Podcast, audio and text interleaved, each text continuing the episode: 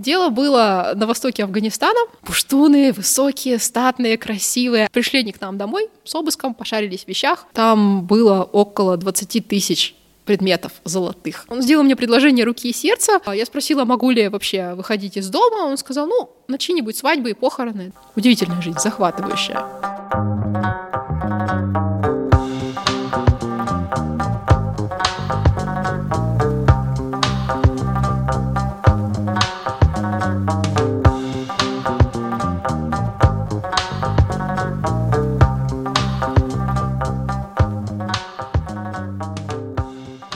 Всем привет! Это подкаст «Как это по-русски» онлайн-журнала «По-русски МИ». Я Анна Астафьева, редактор раздела «Искусство». В нашем подкасте мы исследуем среду, в которой живем, явления и людей, которые нас окружают. Первый сезон посвящен нашим соотечественникам, живущим за границей. Мы хотим узнать, как русская идентичность вписывается в ментальность других стран, культур, традиций. Сегодня наш первый выпуск, в котором мы поговорим об Афганистане. Наша гостья Саша Ковальская, востоковед-афганист, журналист, пять раз посетила Афганистан за последние четыре года. Начнем с простого. По образованию я востоковед-афганист. История Ирана и Афганистана называлась моя специальность. Но с Ираном у нас не сложилось. К концу первого семестра первого курса я уже поняла, что Иран — герой не моего романа. А с Афганистаном сложилось. Это если попросту. Меня еще обычно спрашивают, а почему такая специальность? Почему а, такая специальность, Саша? Я ждала этого вопроса. Ну, это было в 2013 году, все началось. Мне уже довольно сложно вспомнить, что мной молодой и глупой двигало. Ну, наверное, мне хотелось сделать что-нибудь такое необычное. Мне, наверное, хотелось быть узким специалистом, которого в России больше нет, и делать что-нибудь такое, вот, чего больше никто не умеет. Ну, мечты сбываются. И что теперь с этим, собственно? Куда с этим теперь? Вот. В общем, в университете, я бы сказала, опять же, на первом курсе мне привили эту любовь. У меня были хорошие преподаватели, которые работали в Афганистане еще, когда он был королевством, в 60-х, и в 70-х некоторые, и они с таким упоением просто это все рассказывали. Хлеб хрустит, небо голубое, афганцы улыбаются. Была у меня преподавательница Генрико Сергеевна Харатишвили, она отдельно еще, знаешь, была фанаткой пуштунов пуштуны высокие, статные, красивые, а как танцуют. Потом я поняла, что насчет высоких она как минимум промахнулась, потому что она была метр пятьдесят где-то роста, метр пятьдесят пять, а я метр семьдесят пять. Ну и, собственно, меня пуштуны в этом плане не поразили, но создавался такой, знаешь, романтический образ. Вообще, как ты решила поехать э, в Афганистан? Проснулась утром и такая вот... Пора, пора. Ну, опять же, на младших курсах мне, наверное, хотелось быть героем, и я думала, что я, наверное, будущий переводчик с Пушту в Красном Кресте. Но прежде чем послать свое резюме, надо было вообще, ну, по выпуску понятно, надо было понять, могу ли я работать в поле, что за Афганистан такой вообще, на что это похоже, я там выживу или как. И в феврале 2017 года, второй курс, я вдруг поняла, что этот день настал. Пора проверять, потому что выпуск уже не за горами, как мне казалось, надо понять, что делать со своим будущим. На тот момент я в Афганистане знала всего одного человека. Мы с ним познакомились в Инстаграме. Это был первый, кстати, пуштун мой личный знакомый. Я подумала, ну почему нет? Ездить же другие. У меня еще была знакомая из Индонезии, которая была в Афганистане ну, где-то за полгода до меня. Опять же, вернулась живая, никто не съел, ничего дурного не случилось. И пошла, в общем, с этими мыслями в посольство Афганистана в Москве. Прихожу я, девочка, второй курс, опять же, молодая, глупая. Говорю, здрасте, я очень хочу в Афганистан, я изучаю вашу историю, язык и культуру, люблю вашу страну, можно? В консульском отделе мне сказали нет. Просто нет. Я пришла через недельку, а, причем первый раз они не объяснили причин. Потом, когда я пришла через неделю, и потом еще через какое-то время меня познакомили с консулом, консул на меня посмотрел, как, не знаю, на какое-то такое существо из красной книги вообще, что это? Как это понимать вообще? И сказал, ну, как человек, в общем, я вам сочувствую, но я еще и должностное лицо, я не могу вам дать визу просто так. Принесите мне какую-нибудь бумагу, подтверждающую цель вашего визита в нашу прекрасную страну. Ну, хоть какую-нибудь принесите. И я занялась поиском бумаги. Но как бы никто из тех людей, которые в Афганистане работали, там, ну, у кого был свой бизнес, предположим, почему-то они не горели желанием меня брать. Сработала теория шести рукопожатий. Мой преподаватель Пушту был из МГИМО, кто-то, по-моему, из его бывших выпускников или из выпускников РУДН, в общем, один из афганцев, учившийся в России, обнаружил у себя необходимые знакомства. Мы с ним вместе сходили в посольство, попили чай с послом, и после этого мне визу выдали дня за три. Но вот с февраля до конца мая я была занята ее поручением и поиском человека, который мне наконец поможет. Ну, то есть вообще, скажем так, на Востоке в решении бумажных дел всяких административных очень помогают знакомства. Если ты, скажем, не знаешь никого в афганском МИДе, ты можешь получать визу недельки три. Если ты кого-то знаешь, можно управиться и за день. Так, а получается, у тебя была работа, когда ты ехала от агентства угу. информационного. Да. И как построена работа? То есть тебе дали задание, и потом ты его выполнила и, и должна вернуться. Или тебе продлевают, допустим, дают другие задания? Бывает по-разному. Бывает, тебе дают задание, и ты едешь искать что-то конкретное. Бывает, ты едешь на какой-то конкретный срок. В моем случае это было со сроками. То есть ты едешь на два месяца, предположим, в это время добываешь эксклюзив, какой зависит от тебя, ну, что найдешь, что твое, и возвращаешься твоих, героем. Э, в копилке твоих э, эксклюзивов это выборы. Ну, это, наверное, один из. Хотя, опять же, что считать эксклюзивом? Ну, ты единственная, кто об этом написала из российских репортеров, да. находящихся ну, это на прям, месте. да, эксклюзив-эксклюзив. Ну вот, видишь? Что-то еще было такое эксклюзив, эксклюзив? А путешествие из Мазари-Шарифа в Кабул? Почти из Петербурга в Москву. Это дорога, которая была сильно разбита, вот эта история, нет? Ну, они там почти все такие. Понятно. Это просто было уже вот при талибах, когда я в последнюю командировку ехала, в крайнюю, надеюсь, не последнюю, перешла границу из Узбекистана и с севера до Кабула прокатилась на машине за 12 часов. Потом написала об этом.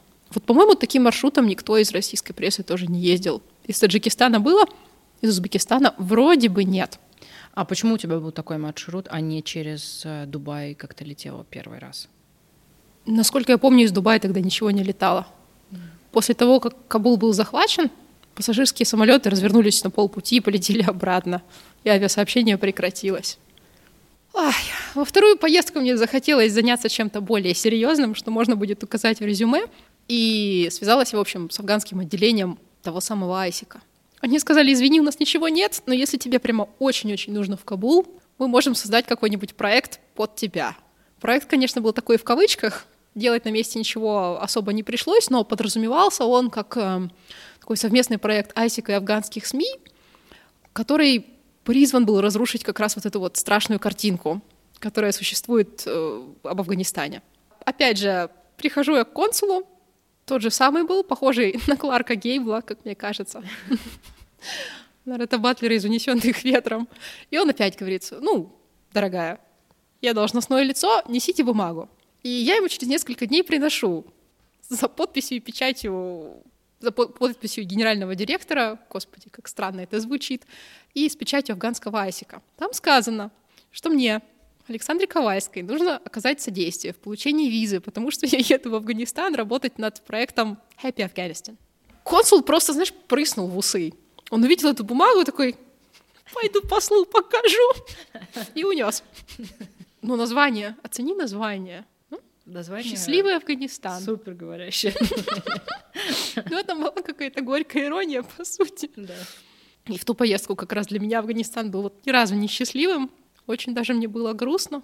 И тогда, ну, потому что я рассчитывала немножко на другое, а не на два с половиной месяца безудержного безделья, по большому счету. Зато, зато, я тогда впервые увидела живых талибов в Кабуле. Было трехдневное перемирие, они вошли без оружия, покатались на мотоциклах, побратались, поделали селфи с местными и по-тихому ушли. То есть все было мирно? Да. Никто не ожидал, но они действительно они пришли, разоружились, вели себя хорошо и ушли. А, ну, считаешь ли ты, что бородатые, как ты выразилась, сейчас стараются не допускать тех ошибок, которые они допускали в прошлом, и стараются о них даже не вспоминать, потому что у тебя было одно интервью, где ты спросила у представителя организации запрещенной Российской Федерации, той самой, а, про взрыв БУД, считают ли они это ошибкой. И они тебе ответили, что он усмехнулся в бороду и сказал, ну, это же сейчас прошлое, давайте оставим прошлое в прошлом. И так на меня зырк сквозь очки. Ну, уже и ты все поняла. Да.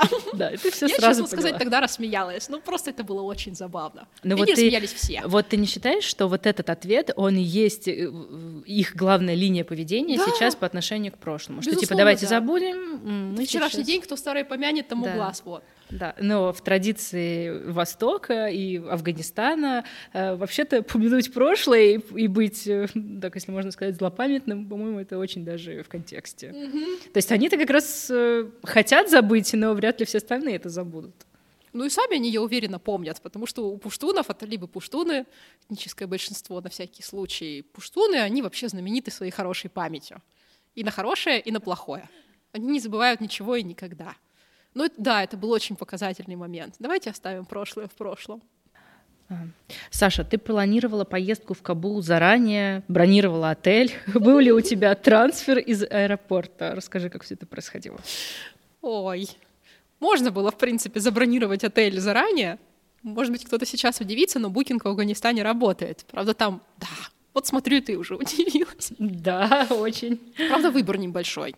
В Кабуле, по-моему, на букинге будет отеля 3, и цены там, как сейчас помню, в 2017 году начинались от 150 долларов за ночь. То есть такой очень европейский.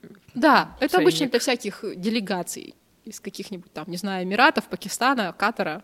А звезды, звезды есть у отелей? Вроде три. Ну есть ладно. Интерконтиненталь и есть Сирена. Оба они считаются очень безопасными, очень высокого уровня. Я все мечтаю сходить туда кофейку попить, просто хоть посмотреть, как оно. Но судя по тому, что мне рассказывали, какая там проверка на входе, да, о безопасности они заботятся. Что, впрочем, их не застраховывает на все сто от нападений. Но я о чем? А, о том, что кабульские отели были мне совсем не по карману. Опять же, я тогда была молодая, глупая и очень любила каучсерфинг. Вот, я сказала, у меня была подруга из Индонезии, которая ездила за полгода до меня. И я ее спрашиваю, с хостами-то как? С каучсерфингом как там? Не едят, нет? Он говорит, нет, все замечательно, отлично, гостеприимные очень, особенно вот мой хост. И рассказывает про паренька, который вообще-то сам из Герата, но жил в Кабуле, и вот ее приютил. Я думаю, ну, где одна, там другая. Наверное, меня он тоже обижать не будет. И говорю, дай контакты, она дает, я ему пишу. И он такой, да, здорово, рад познакомиться. Я бы с удовольствием тебя принял, но я в Герате. А до отъезда остается уже буквально неделя. Кого? Даже меньше, мне кажется, дня три. А может быть, даже еще меньше. Я помню, как я говорила маме, вот осталось 24 часа, если я не буду знать, куда я еду и кому, то, наверное, придется отменить билет. Потому что совсем прыгнуть, как, как без парашюта. Как с парашютом, только без парашюта. Прыгнуть в никуда, поехать в Кабул совсем к никому, это было чересчур даже для меня. Вот, и этот парень спрашивает, может быть, тебе найти кого-нибудь из моих приятелей? Я такой, нет, я не буду жить у парней. Говорит, ладно, я поищу тебе девушку. И мой, в общем, коллега встретит тебя в аэропорту. Я показал ему твое фото. Я говорю, а его фото ты мне не покажешь? И тут парень просто пропадает из сети. Я думаю, ладно. У меня был маршрут Москва, Баку, Кабу, э, Баку, Дубай, Дубай, Кабул. Я в Баку, парень молчит. Я в Дубае, парень молчит. Уже объявили посадку на Кабул, парень То есть молчит. все равно в итоге получилось, что ты летишь, и так в 50 итоге, да, но я 50. уже лечу и не понимаю вообще, кто меня встретит, как выглядит этот человек хотя бы. Я вообще ничего не знаю, кого он нашел, что это за коллега. То есть я только знаю, что в Кабульском аэропорту ко мне подойдет некий незнакомец. Он-то знает, как я выгляжу. А для меня сюрприз. Вот я об этом сейчас рассказываю, мне самой удивительно. В принципе, история имела определенные шансы закончиться не очень. Ну, встретил этот коллега и отвез меня к двоюродной сестре того парня. Она снимала квартиру с подругой, работала, по-моему, в Министерстве сельского хозяйства, уже сейчас не помню, ну, в одном из министерств точно. Я тогда еще подумала, какие-то неправильные афганки, потому что для меня Афганистан был, знаешь, такой а-ля Халет Хасейни, женщины в бурках, без мужчин из дома не выходят сами, приезжают, тут девочки с макияжем, маникюром, в ярких платках, в джинсах, и такие, в смысле мы не выходим из дома без мужчин? О чем ты? То есть у тебя тоже были какие-то стереотипные представления, несмотря знаешь- на что поначалу? Скорее у меня было какое-то белое пятно. Я понимала, что то, о чем говорили преподаватели, оно уже кануло в лету. Это было давно и неправда. Хасани мне всегда казалось, что немножечко сгущает краски. Ну, не может быть везде все так плохо. Да, Но- он их сгущает в контексте одной книги на там, 300 страниц. И плюс сам он уже давно не живет в этой стране. Для наших читателей мы сейчас обсуждаем такого афганского происхождения американского писателя. Минутка критики Халеда Хасейни, да? Да, от нас. Клуб нелюбителей. Да, мы его взаимно не очень долюбливаем за то, что он, как сказала Саша, сгущает э, краски в э, любой из его книг. Я читала последнюю его книгу, и там положительный момент был упоминание э, Меджнун и Лейли. Вот он часто упоминал эту книгу. Это было единственное положительное э, о культуре Афганистана. Последняя это которая? Эхо летит по горам? Нет, последнюю, которую читала я, это было про «Тысячи сияющих солнц». А, потому что третий его роман «Эхо летит по горам», он, знаешь, внезапно не так плох. Он не настолько черно-белый и не настолько драматичный. Там даже есть какие-то поползновения в сторону философии. Вообще, роман третий мне показался настолько хорош, подчеркну, для Хасыни хорош, что я прям засомневалась, а он ли автор. Теперь я жду четвертый роман, чтобы убедиться, он это или не он. А он притих как-то и не пишет. Ты знаешь, я тебе хочу сказать, что я прочитала когда первую книгу, это был как раз 2017 год. И я была под таким впечатлением, я все вот восприняла за чистую монету. Ну, потом, конечно же, я изучила все эти истории. Там, вот и про кончилась наша Бачакош. недолгая дружба. Расходимся.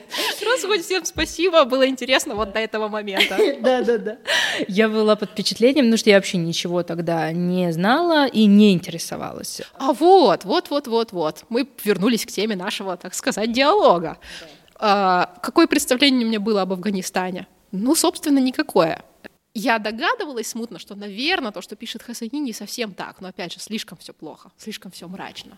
Вот Но- видишь, ты хотя бы догадывалась. Ну, мне казалось почему-то, что должно быть вот не так.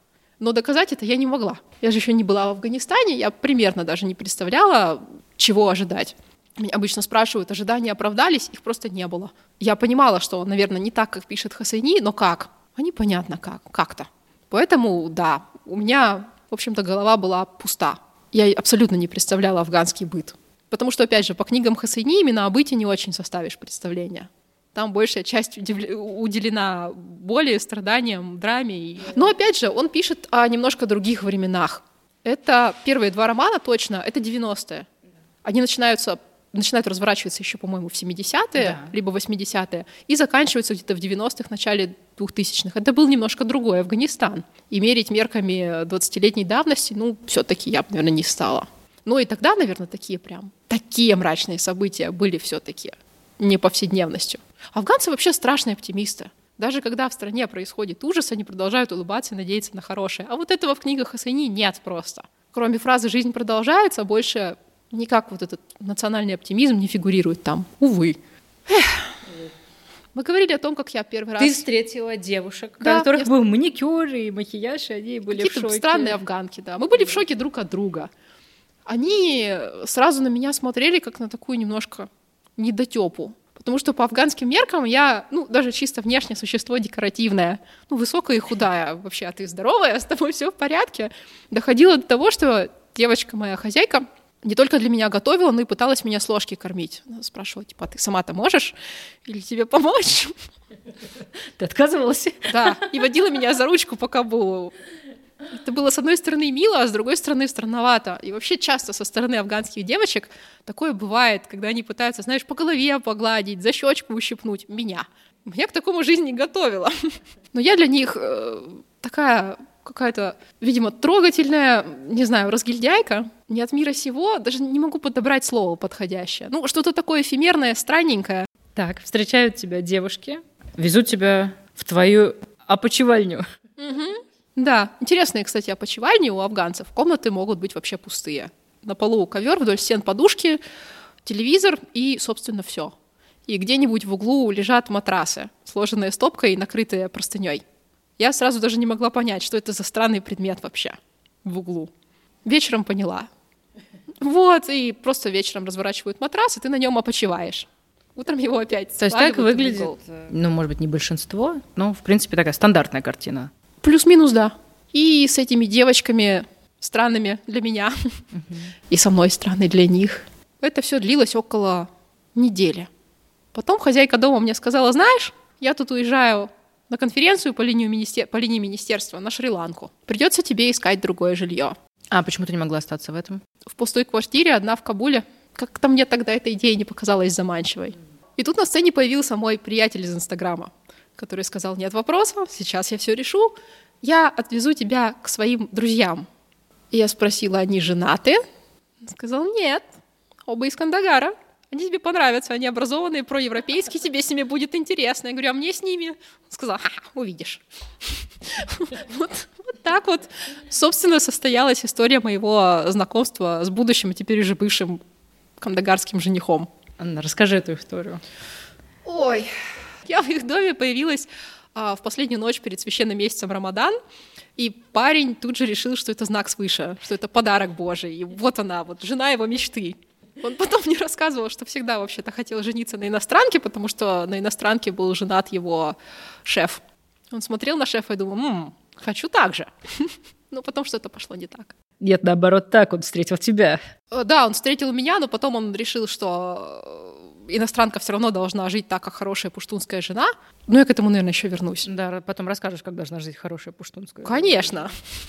Да, парень сразу решил, что это судьба. Вообще такие любови с первого взгляда на Востоке довольно обычное дело, когда пообщаешься недельку, и хорошо, если недельку, а не денек. И человек говорит, я люблю тебя. Это, это вот то, что нужно, да, я искал тебя, наконец-то Аллах услышал мои молитвы. Ну, примерно так в нашем случае произошло. И он, будучи выходцем из довольно такой консервативной кандагарской пуштунской семьи, смотрел на это дело вот так, как все они. Хочешь романтики? Женись. Потому что романтика вне брака, ну это как-то не камильфо, это не по-пуштунски, правильные Не по-кандагарски. делают. Кандагар — это вообще там другая, да, цивилизация? Можно сказать, что да. Они даже для, скажем, для кабульцев тоже странноваты. Это очень консервативная провинция, юг он вообще такой кондовый. По-моему, он с веками не особо-то меняется. Разве что сотовая связь появилась. Ну да ладно. Ты как-то сказала, что это сердце, да? Капул голова, Кандагар сердце. А, вот, он сделал мне предложение руки и сердца Что-то через сколько? недели через две. Ну, он там еще в командировку еще съездил, поэтому, наверное, А, то сделал есть- раньше. Сейчас все наши э, слушательницы заплачут, потому что их предложение делать в среднем через три года. А его знает, как лучше. Ну, да. Там, естественно, тоже не обошлось без драмы, без накала страстей, все так чисто по-южному. Он говорил, о, я люблю тебя, ну, нам не суждено быть вместе, потому что моя семья никогда тебя не примет, иностранку, но я всегда хотела иностранку. И, в общем, поплакав, пострадав, он сказал, ну, что ж, я готов бороться за свою любовь, выходи за меня. И я подумала, черт возьми, а почему бы и да? Мне, знаешь, всегда нравилось, когда какие-нибудь этнографы, антропологи внедряются в то общество, которое изучают, там, скажем, не знаю, в племя североамериканских индейцев. Изнутри смотрят и об этом всем пишут. Наверное, я хотела проделать какую-то такую историю с пуштунами, потому что мне всегда были очень интересны их культура, быт, нравы. Я хотела посмотреть изнутри, как оно. Ну, плюс выучить пушту, потому что муж, семья его, практика языковая. Потом я поняла, что слишком дорогая цена, в общем-то. Даже если я напишу диссертацию по материалам этого замужества, я могу, в общем, не выжить. Не, не выбраться из этого Не замужества выбраться, потом. да, да. И я его стала спрашивать, а как вообще мило это будет? Вот мы с тобой поженимся. Я согласилась. Сразу скажу, опять же, третий раз упоминаю, молодая, глупая. Мне тогда казалось, что это будет весело и забавно. Отличный такой, да, э, антропологический эксперимент. просто- Востоковедческий, ну да. Мы вообще еще в университете шутили, что востоковеды, они создают семьи либо с востоковедами другими, причем смежниками. Там, если ты изучаешь Иран, ты, может быть, выйдешь за арабиста. Как-то так. Не за китаиста, нет. Либо востоковеды создают семьи с жителями изучаемого региона. Выбор-то у нас небольшой. Мы же говорим на всякие такие своеобразные темы, не все к этому готовы. Из обычных людей. Вот я сказала, ладно, я выйду за тебя, не плачь. Но как будет выглядеть наша жизнь? Расскажи. На самом деле я уже тогда примерно представляла, как она будет выглядеть, потому что читала какие-то графические книжки. Ой, я тогда читала вообще все, где было слово Афганистан. Я не очень представляла бытовую сторону, но психологию более или менее уже, да. И он мне начинает говорить, ты будешь в Кандагаре с моей семьей. Он работал в Кабуле, был правительственным чиновником, назовем его так. В Кандагаре. Угу. Спрашиваю, «А ты будешь приезжать ко мне в гости? Он говорит, да. Я говорю, часто? Он говорит, часто, дорогая. Каждый месяц, по крайней мере. Я начинаю спрашивать дальше, кто из семьи знает Дари, потому что это, ну, это определенный уровень образованности. Дари всегда был языком более такой, знаешь, интеллектуалов, что ли, образованной верхушки. Он говорит, ну, мама знает, жены братьев что-то, кажется, сказать могут, а так больше никто. Дома, чтобы ты понимала, у него были три брата, два женатых, один холостой. Они живут все вместе. Естественно. А как же? Мама и куча детей, племянников его. Он был младший сын, что само по себе уже плохо. Потому что, ну, младший он, в общем, никакой власти эта семья особо не имеет, веса социального, так сказать. Угу. А жена младшего брата, ну, она вообще, как правило... Еще меньше. Еще меньше. Пока она кого-нибудь не родит, не, не кого-нибудь, а сына. Да. А, пока она не родит наследника, она, в общем-то, может быть всеобщей служанкой. Ну и даже если к ней относятся хорошо, в любом случае это слушайся всех, подчиняйся всем, подай, принеси, помоги, на ней большая часть работы. Да. И я пыталась представить себя в этой роли. Вот, значит, я буду жить с его, с его семьей этой многочисленной Кандагаре, он будет навещать меня часто раз в месяц. А, я спросила, могу ли я вообще выходить из дома, он сказал, ну, на чьи-нибудь свадьбы и похороны, да, я говорю, а на рынок? Он говорит, нет, маме скажешь, если надо, она принесет. А зачем? Зачем выходить? Зачем, да, жарко. жарко. Кстати, там действительно очень жарко. И вообще, зачем трудиться? Зачем ходить, если можно не ходить? Я говорю, ну, а предположим, в мечеть?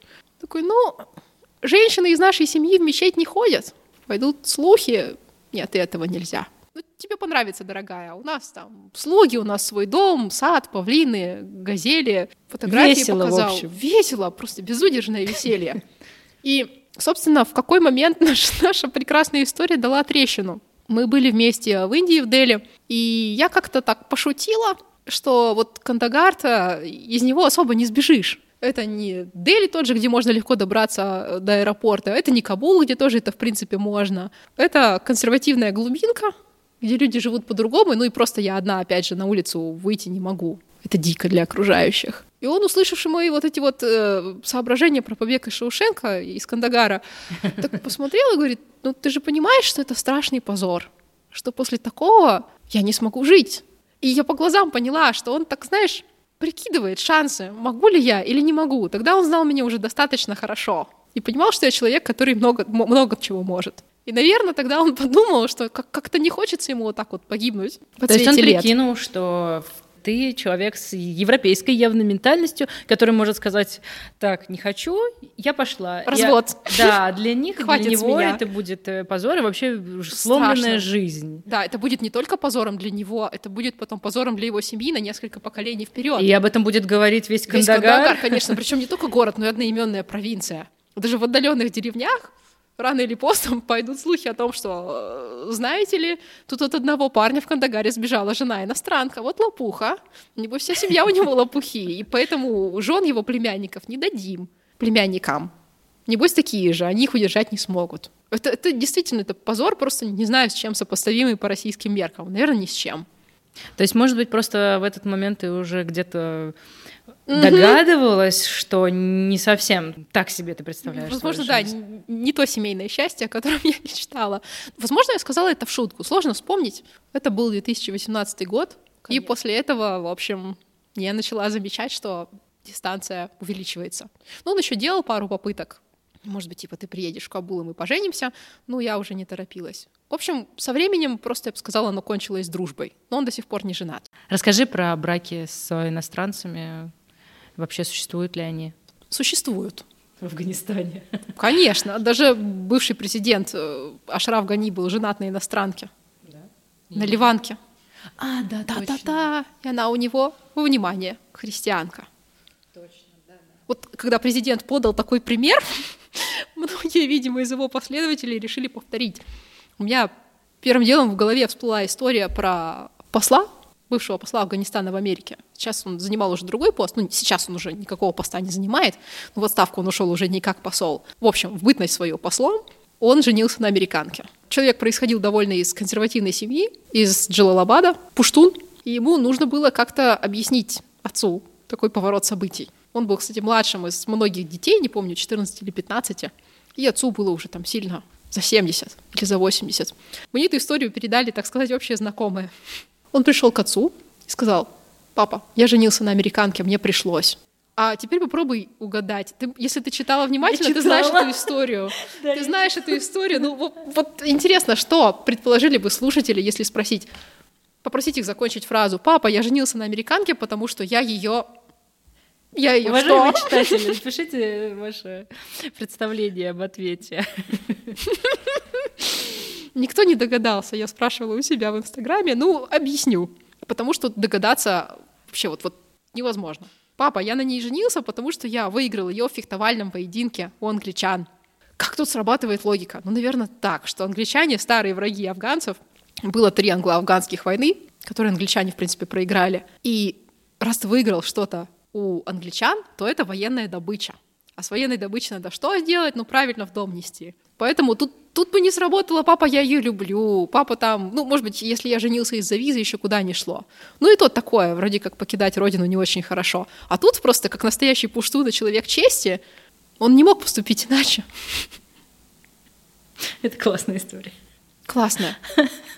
Было довольно много браков в советские времена. И некоторые русские жены живут в Кабуле до сих пор. Ну, по крайней мере, жили до августовских событий. Может быть, есть и сейчас. Мне, к сожалению, никогда не удавалось их найти, но вообще даже сами афганцы мне много раз говорили, вот там, у меня дядя женился на, русский, на русской, вот у меня там двоюродный брат женился на русской, и ваш менталитет похож на наш, мы с вами неплохо ладим. Так что да.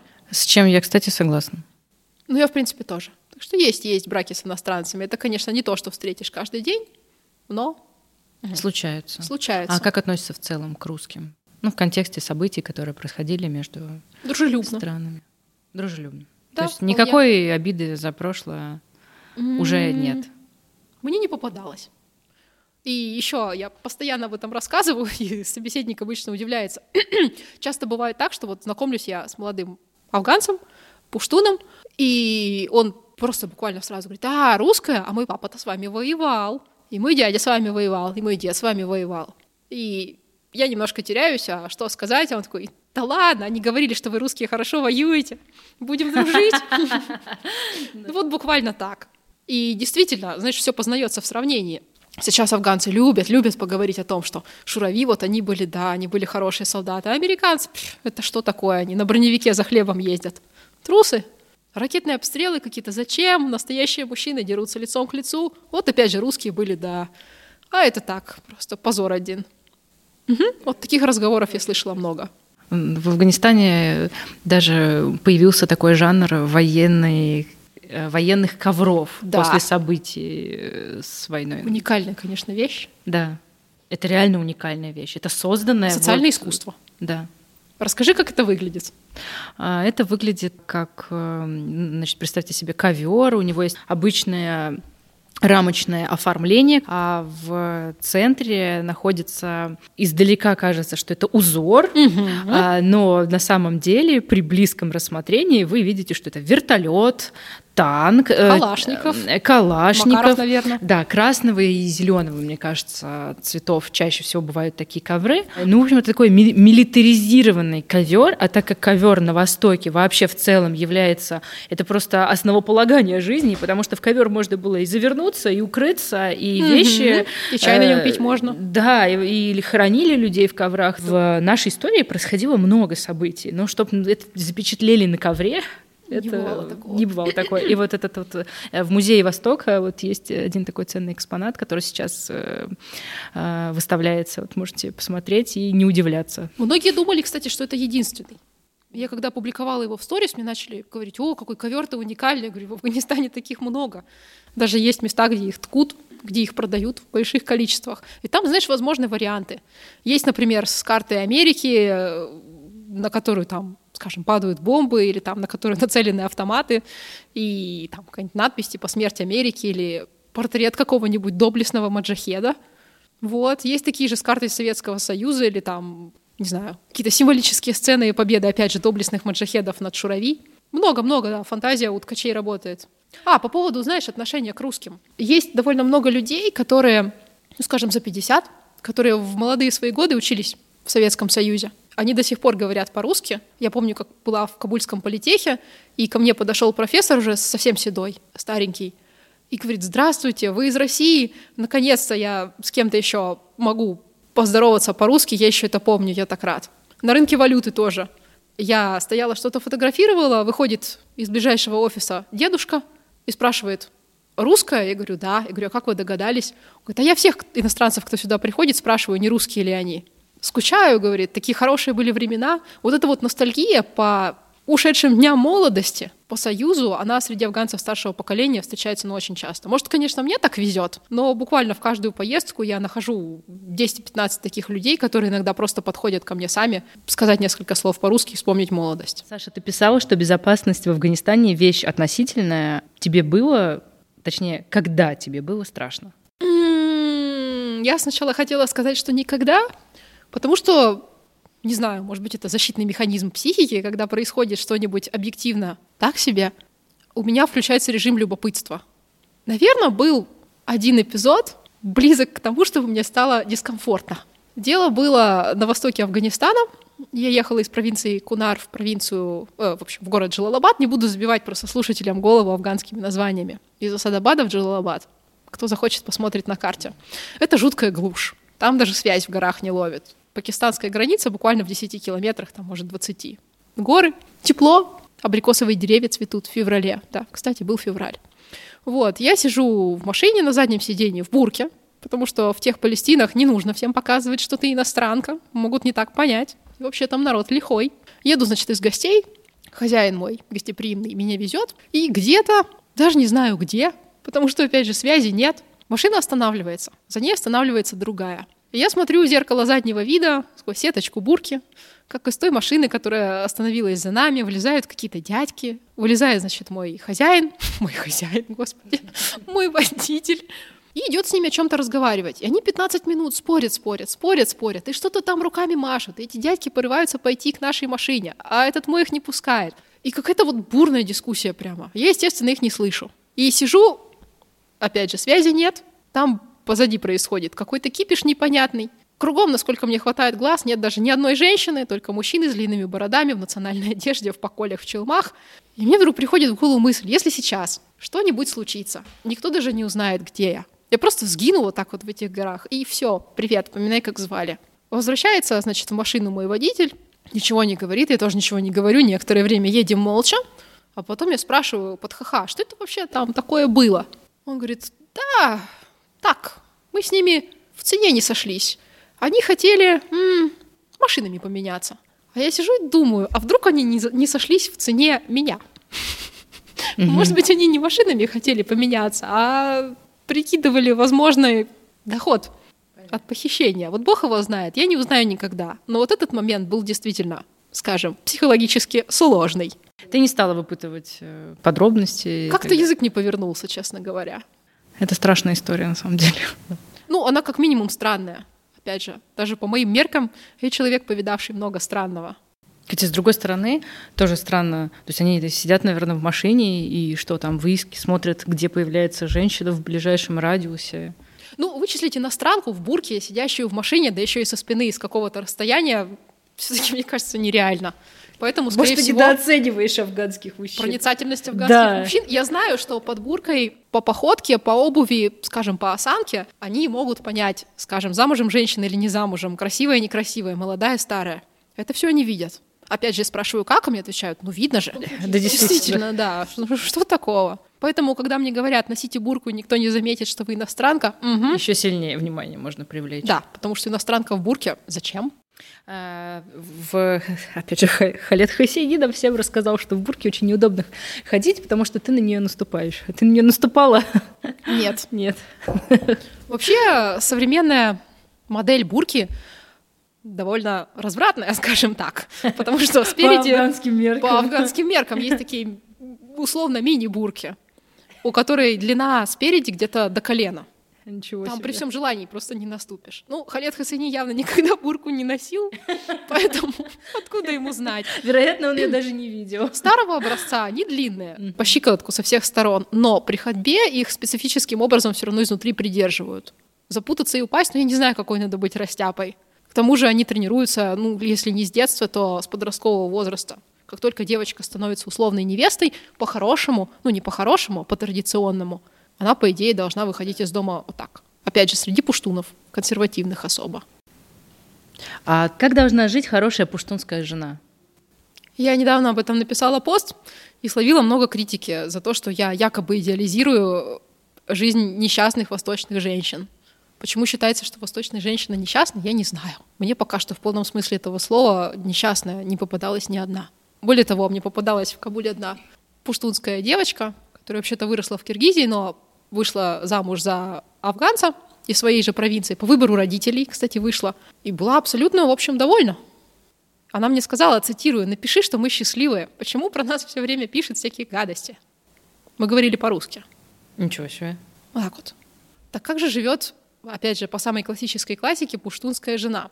После свадьбы она принадлежит семье мужа. Она может ездить к своим родным в гости, но не очень часто, потому что обязанностей по дому у нее будет много. Первые 40 дней после свадьбы она не работает, к ней все в гости ходят поздравлять, дарят подарки, приносят сладости.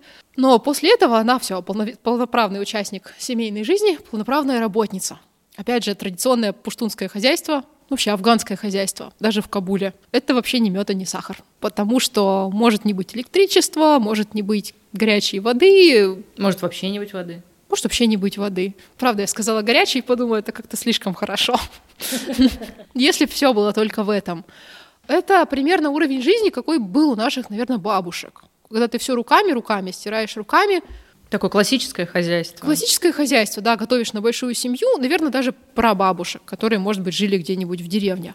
Вот, кстати, да, может быть, еще какое-нибудь подсобное хозяйство, если это на окраине города или за городом. Или да. Кандагар. Или Канда... Ну, Кандагар, Смотря где Кандагар. Наверное, в городе там будет просто сад, за которым ухаживают садовники. Вряд ли там будут, не знаю, Скотина. Э, скотина, овцы, козы, там, не знаю, картошка.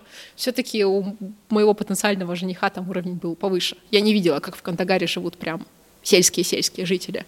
Вот, в общем, жена это что? Это определенное затворничество, как было сказано выше, она без веской причины из дома не выходит. Чем старше она становится, тем больше у нее свободы, но на первых порах... М-м. А, я спрашивала, кстати, бывшего жениха, а могли бы с ним мы по Кандагару, скажем, гулять вместе? Он сказал, ну, гулять сразу нет. Я говорю, ладно, в ресторан. Он долго думал, потом сказал, не поймут. По самой-самой классике муж, который э, жену как-то балует и пытается порадовать, тряпкой под каблучник. Тем более при всех. И выпендрежник, да, потому что никто так не делает, а чем твоя-то лучше, чем все остальные. Потрясающе. Ну, опять же, да, по классике самый-самый традиционный, кондовый, старомодный. Пуштунская жена рожает много детей, потому что детская смертность бывает довольно высокая, а если все они благополучно выросли, то значит в семье будет много работников, и родители наконец-то смогут отдохнуть. Вот. То есть затворничество, много детей, тяжелая физическая работа. Что еще из такого характерного? Не а, так много развлечений. Не так много развлечений, но их и у мужчин-то не так, чтобы много в Афганистане. Ну, это такой быт. У них и нет, наверное, такого европейского представления, что нам скучно, пойдем в кафе. Или... В Кабуле появляется. Появляется. Да. Про... Проникает все-таки. Угу, западное влияние тлетворное. За последние 10 лет в Кабуле появились прям такие кофешопы. Реально, они так и выглядят, как кофешоп, как какое-нибудь московское такое хипстерское местечко. И там и сидели до прихода талибов хипстеры в рваных джинсах, в шапочках с ноутбуками, там что-то печатали, пили кофеек. Сейчас пусто. Грустно, конечно. Ну так я о чем?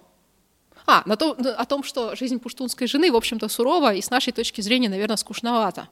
Но чем старше, опять же, становится женщина, тем больше у нее свободы. Поначалу она, если с мужем они друг другу понравились, потому что до свадьбы они могут и не видеться, поначалу она просто наслаждается, скажем так, новой ролью, что она хозяйка, что она взрослая. Я встречала такие случаи, когда там чья-нибудь сестра, скажем, вышла замуж, и такая, ну вот, типа, теперь-то я настоящая женщина, наконец-то. У меня все свое, свой муж, которому я готовлю и шью рубашки. Жизнь удалась. Вот, и чем старше она становится, когда она становится матерью, а когда она становится потом хозяйкой более высокого ранга, более уважаемой персоной, она создает дома такое свое маленькое условное королевство. Вообще очень интересно наблюдать за афганскими семьями, особенно, опять же, пуштунскими, как кто к кому относится, кто как против кого дружит. Там бывает, знаешь, в пределах семьи такая игра престолов. А эта жена брата получила столько золота, ага, я тоже хочу, а этот потратил столько денег, угу, надо сказать мужу, чтобы тратил на меня, а я хочу стиральную машинку. И вот, вот эти вот все, как сказать, манипуляции, скандалы, интриги, расследования, как что получить, как отстоять свои интересы, как выдвинуться, скажем, в любимой невестке своей свекрови, это все, знаешь, это чертовски интересно. На Западе такого как не встретишь. Валиде Султан. Да, вот точно, очень хорошее сравнение. Мне сейчас вспомнился «Великолепный век», который я Конечно. смотрела частями. И вот, с одной стороны, они тоже же затворницы. Да. Они же, по идее, не покидали пределов гарема. Да, это просто, можно сказать, то, что ты сейчас рассказываешь, это такой гарем, только там Султан- мужчины и Султана женщины. Сулеймана. Да, там женщины и мужчины живут вместе. Но, по сути, правила это все те же. Все работают, все пределе. А Твой статус повышается при рождении ребенка, при рождении мальчика и вообще Шахзаде. повышается. Да, если у тебя еще много мальчиков, ну ты вообще... твой Ты соц- молодец. Супер. Жизнь удалась. Да. Я видела таких, знаешь, матерей семейства. Как-то меня пригласил в Джалалабаде один знакомый, тоже правительственный чиновник довольно высокого ранга, пригласил в свой дом, там, значит, была его теща, она же по совместительству тетя. Он был женат на двоюродной сестре. М, Вторым браком, кстати, у него было две жены. Вот сидит его теща, такая мадам, сидят две его жены, и они на меня все смотрят с жалостью.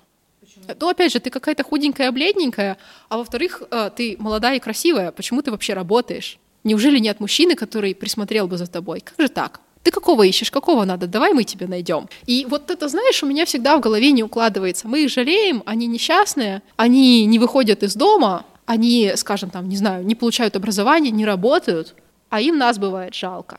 Это ж какая сложная жизнь, это ж сколько хлопот. И вот что, ты вот так одна по миру мотаешься, а дети, а семья, боже, тебе, скажем, уже 25 и до сих пор нет детей. О, Что, в России мужчины слепые, да? Серьезно, не шучу. Это вообще очень интересный феномен. Я тоже часто думаю о том, что э, женщины на Востоке, так их характеризуем, они очень часто, они, у них есть представление о хорошей жизни, и у них эм, Отличное от нашего, сильно отличное. да, и у них и к этому ко всему нет опыта проживания жизни, э, ну, там учебы, участия там в чем-то, неважно. Ну, у них свои мероприятия, опять же, те же свадьбы, там те же похороны, Вот. семейные собрания, Это- помолвки. Да, это тоже вот Другой мир. часть их социальной э, жизни. Вот именно, да, как ты сказала, именно свадьбы и похороны. Ну, так- вот такие основном, такие дни вехи. рождения, ну, какие-то, да. И они не знают э, другой жизни, а мы ее знаем. Мы получали образование, мы ходили куда-то, у нас есть какой-то опыт э, летних лагерей, ну, допустим. Да, что-то в этом роде. И поэтому нам кажется их жизнь урезанной, э, но им так не кажется. У них, А им наша кажется урезанной. да, То потому есть, опять же, в условные 25 у тебя нет пятерых детей, бедненькая, тебе же придется работать еще долго. И вот эту разницу культур, менталитетов, мировоззрений мне обычно не удается объяснить. Мне говорят, ну, просто они вот при вас не жалуются на жизнь. А кто вам сказал, что они несчастливы? Может быть, отсутствие сравнения, конечно. Опять же, они не видели другого, они не знают, как по-другому. Но не факт, что сразу увидев как-то по-другому. Они бы бы захотели захотят. так. Да. Они явно не хотят быть как я, образованными, независимыми и работающими. Не Но вдохновляет они, скорее всего, думают, что ну и что? Ты же сидишь зато здесь на- без мужа и без детей, какая Ну разница? да, и золота у тебя как-то нет, и одета ты бедненько. Твои подписчики даже не до конца знают, как ты относишься к новому режиму в Афганистане. Расскажи нам. Я сама не до конца знаю, как я отношусь к новому режиму. Очень хочется сказать, что никак я к нему не отношусь, потому что я при этом новом режиме была в Кабуле как журналист. Я абсолютно убеждена, что журналист должен быть нейтральным в отношении того, что он пишет. И рассказывать о страхах, там, ожиданиях, надеждах других людей, об эмоциях других людей, но не о своих собственных. Но в этом плане, знаешь, тоже сложно, потому что пять месяцев спустя афганцы тоже не определились, как они относятся к новому режиму. Ну, понятно, те, кто иммигранты, понятно, как относятся отрицательно, а те, кто остался на месте, в основном говорят, посмотрим, посмотрим. Вот пока непонятно ничего. А что бородатые дальше будут делать? Найдут ли они деньги на поддержание экономики? А выплатят ли они, выплатят ли они зарплаты и так далее и тому подобное. А, разрешат ли они девочкам учиться? а женщинам работать. Они пока официально не запрещали. И, кстати, говорят, что девочки должны пойти в школу весной. Мгм, интрига. То есть через месяцок-полтора, по идее, должно быть понятно, как кто к кому относится. Э, Вот из этого рождается вопрос, э, какая сейчас э, ситуация в стране с уходом американцев, сменой власти, что сейчас э, с долларом, продовольствием и другими атрибутами обычной жизни? Рискну предположить, что ничего хорошего с долларом, продовольствием и атрибутами. При мне цены выросли в Афганистане, я бы сказала, раза в два. Когда ты, например, вчера поехал на такси, там заплатил 200 афгани, а сегодня таксист просит уже 450, например. Это сколько на русские деньги? Ну, примерно столько же в рублях. По отношению к доллару Афгани и рубль были равны до прихода талибов, но вот зимой доллар начал сильно скакать. Скажем, за день он мог подняться где-то на 10-15, наверное, афгани. Насколько я разбираюсь в обмене валюты, это очень много. И потом цена начала методично расти, расти, расти. я помню, как в декабре бородатые прикрыли рынок валюты в Кабуле, чтобы не спекулировали, в общем, и цена стабилизировалась как-то. Не знаю, что из этого вышло, потому что я в скором времени уехала. Ну, поскольку большую часть еды в Афганистан возят из-за рубежа, а все, да-да-да, там из своего, пожалуй, только овощи. А мясо? Ну и мясо. Но мясо, понимаешь, дорогое. Его не все даже в лучшие времена могли позволить. А всякие там рис, мука, масло, предметы первой необходимости из еды, продукты первой необходимости, mm-hmm. опять же, как это по-русски. Вот, это все импортное. А операции с зарубежьем все в долларах. И поэтому растет доллар, растет все то, что возят и закупают на доллары. Вот так. И вот. еще есть сложности с выплатами зарплат, да? Есть. Государственным организациям. Ну, не только. Бюджетникам, вообще. скажем да. так. Есть. Причем трудности эти начались еще до революции, или, как говорят бородатые, до победы. Они это называют исключительно наша победа. И ты попала еще в такой момент, когда было очень холодно. Да, началось электричество. Зима. Ну, отключение электричества это такая старая кабульская тема, афганская. Начинается зима, центрального отопления нет, пытаются согреться электрическими обогревателями, например, или там, не знаю, бойлеры у кого-то работают. В общем, сеть перегружена, пробки вылетают, да и вообще электричество дают по расписанию. Прошлой зимой это было где-то, скажем, с 11 вечера до 4-5 утра. И вот как хочешь, так живи. Зарядил телефон, потом весь день с ним ходишь. Этой зимой было чуть-чуть получше, как ни странно. Но на случай, если все-таки городского электричества не было, бывают генераторы. У них, правда, тоже мощность ограничена. Обогреватель не включишь, а телефон зарядить можно. Все сложно было, очень сложно. Я не знаю, как, как люди вообще ухитрялись выживать. Даже в лучшие времена, скажем, зарплата какого-нибудь полицейского в Кабуле составляла долларов 150. И на эти деньги могла жить семья из 10 человек. Как э, стоимость одного номера в Кабуле? Да. Кабул — город контрастов. Да. Вот, как сейчас живут люди, которые несколько месяцев не получали зарплату? Ей-богу, не знаю. Я как-то задала бородатым этот вопрос, а как же вы живете, если вы не получаете зарплаты и вам вообще ну, никаких финансовых поступлений? Это дерзко. Нет, и не предвидится. Они сказали, ну, мы помогаем друг другу. Видимо, они друг у друга занимают. не знаю, правда. Чтобы что-то занять, нужно что-то иметь. Может, едой делятся просто. Ну, серьезно, для меня это загадка. Ничего не это не дерзко. Это лишний повод им сказать, что они воюют за идею, а такие жалкие вообще какие-то дельжата им вообще не интересны. Да, но у них вообще сейчас такая политика э, в легкой форме напоминает ничего не делание. То есть они пришли и как бы и сели. Да, и ничего не меняют. То есть все типа ну, как мне говорил один в школу, все, ну, хорошо. Все под контролем, мы, мы просто решим. тут сидим, угу. а вы занимаетесь. Продолжайте, продолжайте. Да, да. Да. Мы музыку как бы запретили, но не сказать, что совсем. В принципе, если вы не будете ее в наглую слушать на улицах, то нам безразлично. Как бы нельзя, но если очень хочется, и вы это не, афиш... не афишируете, ну, можно. Ну, что вы там дома делаете, мы не знаем. Угу, И знать не хотим. Да. Как мне говорил один западный коллега, сейчас министров стало проще найти где-нибудь в мечети, там, на молитвенном коврике, чем у него в кабинете за столом.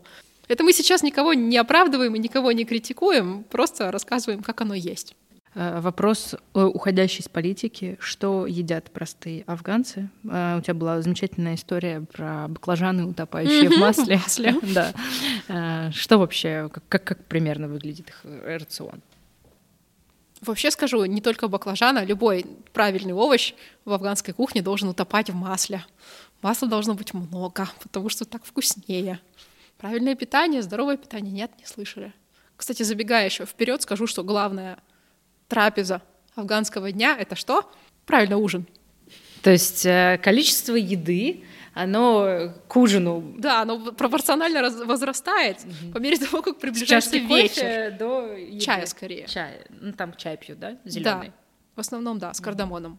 То есть на ужин, э, на завтрак может быть какая-нибудь там лепешка с вареньем, там лепешка со сливками или с медом, ну просто хлеб, мед, варенье и чай. А на ужин там уже может быть плов, ну точно будет рис с мясом или без, непонятно.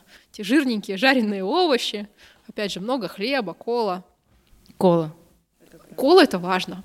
Все эти кебабы, пловы афганцы запивают колой, ну или спрайтом, там, кто как любит. Но ну, должна быть газировка, строго обязательно. В общем, основа трапезы — это рис, хлеб и, как правило, овощи.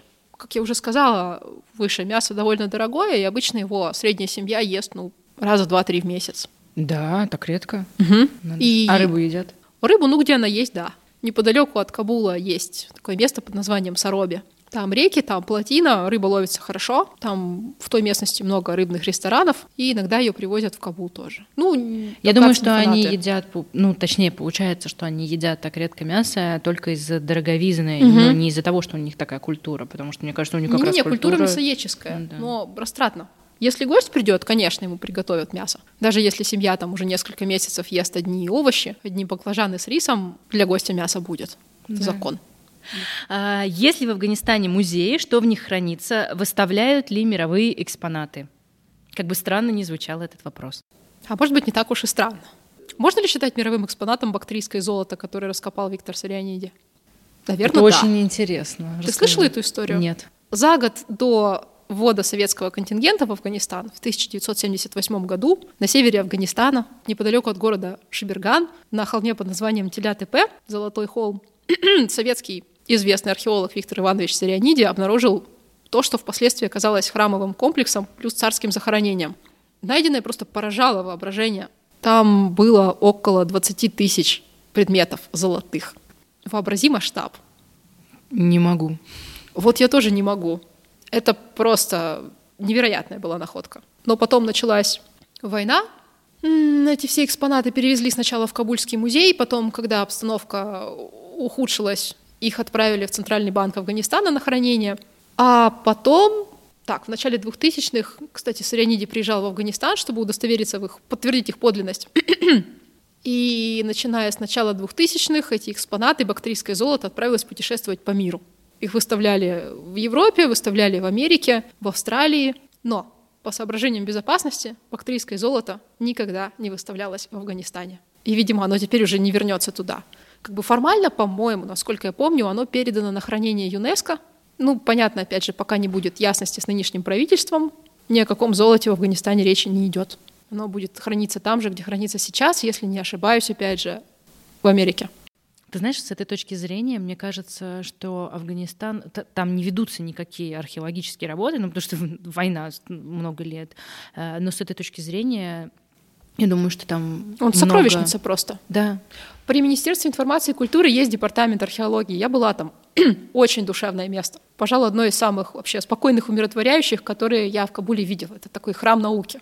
И там работают люди, которые вот просто всей душой любят свое дело.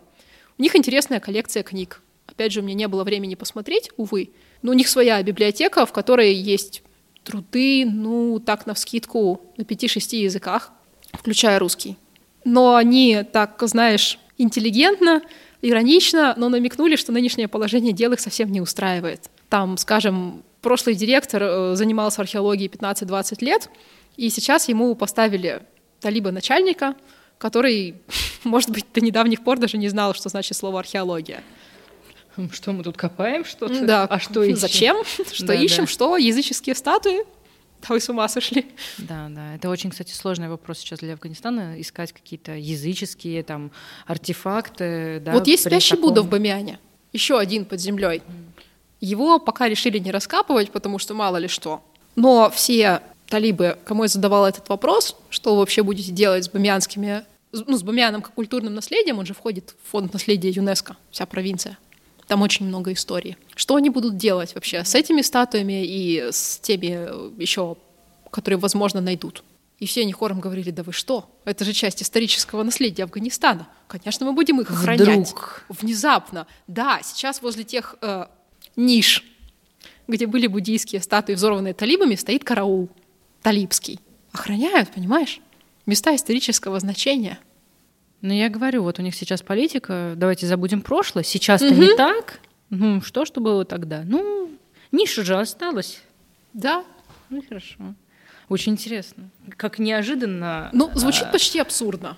Но если они действительно слово сдержат и будут охранять, ну что ж, я думаю, все будут только за. Чуть-чуть идет в разрез, конечно, с запретом на музыку, но языческие или другой религии э, там артефакты мы будем сохранять. Ну, то есть это идет в разрез. Ну, но посмотрим. запрет на музыку, знаешь, это тоже такое двоякое. Во-первых, это не во всех провинциях было. А во-вторых, где и запрещали, я лично слышала, как играет музыка на свадьбах. Как бы в Кабуле она вроде как...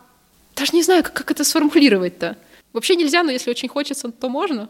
Вообще люди сейчас играют музыку на свадьбах, когда они уверены, что талибов вблизи не будет. Но я слышала истории, когда талибы приходят на свадьбы и танцуют. Или не танцуют, но сидят. Они сидят на первом этаже, на втором там песни, пляски, играет музыка, и всем, в общем, все равно. Поэтому по поводу запретов я бы тоже сейчас не торопилась что-то говорить. Пока да, непонятно да. вообще, Нужно насколько это серьезно. Дальше, угу. Саша, ты упоминал, что хочешь написать э, книгу Уже. и да, написала. Mm-hmm. Ты даже как-то там коротко рассказала свой... Хочу написать вторую. Сюжет. Ну, там расскажешь свою историю с издательством. И у меня к тебе личный вопрос. А почему ты не хочешь просто описать вот все, что у тебя есть э, в блоге, все, что ты рассказываешь сейчас? Э, ты не представляешь, насколько это интересно при том, что у тебя очень живое письмо и Спасибо. хороший слог. Я знаешь, думаю над этим. Вчера мне пришла в голову идея, что неплохо бы написать что-нибудь про свой опыт в каждой из 34 афганских провинций. Но для этого нужно увидеть все. А я пока видела не все. Может быть, стоит пока начать излагать то, что я уже знаю. Но книга документальная, конечно, да, занимательная идея. Чтобы потом все думали, а что же все-таки правда? То, что написано в романе, или то, что написано в этом нон-фикшене? А история с книгой, которую ты написала, издательству что не понравилось? Что там не было драмы или... Я послала потенциальному издателю Самари. Издатель мне сказал, что это банальная любовная история. Я, говорит, думала, что там будет описание быта и погружение в культуру афганскую, но этого нет. Ну, здорово, конечно, делать такие выводы на основании двух страниц Самари. В книжке это страниц около 400. Может быть, надо было дослать ей страницы с бытом? А, знаешь, я подумала, что просто все решится наилучшим образом. Это просто был не мой издатель. 100%. Я никогда не убеждаю, не рекламирую, не настаиваю, что мое будет мое. Ну, не нравится человеку, он ожидал другого, его право. Ну и мое право не настаивать. В общем, книги быть просто в свое время. Книги быть в свое время я сильно вообще сейчас подозреваю, что я ее выложу на Литрес.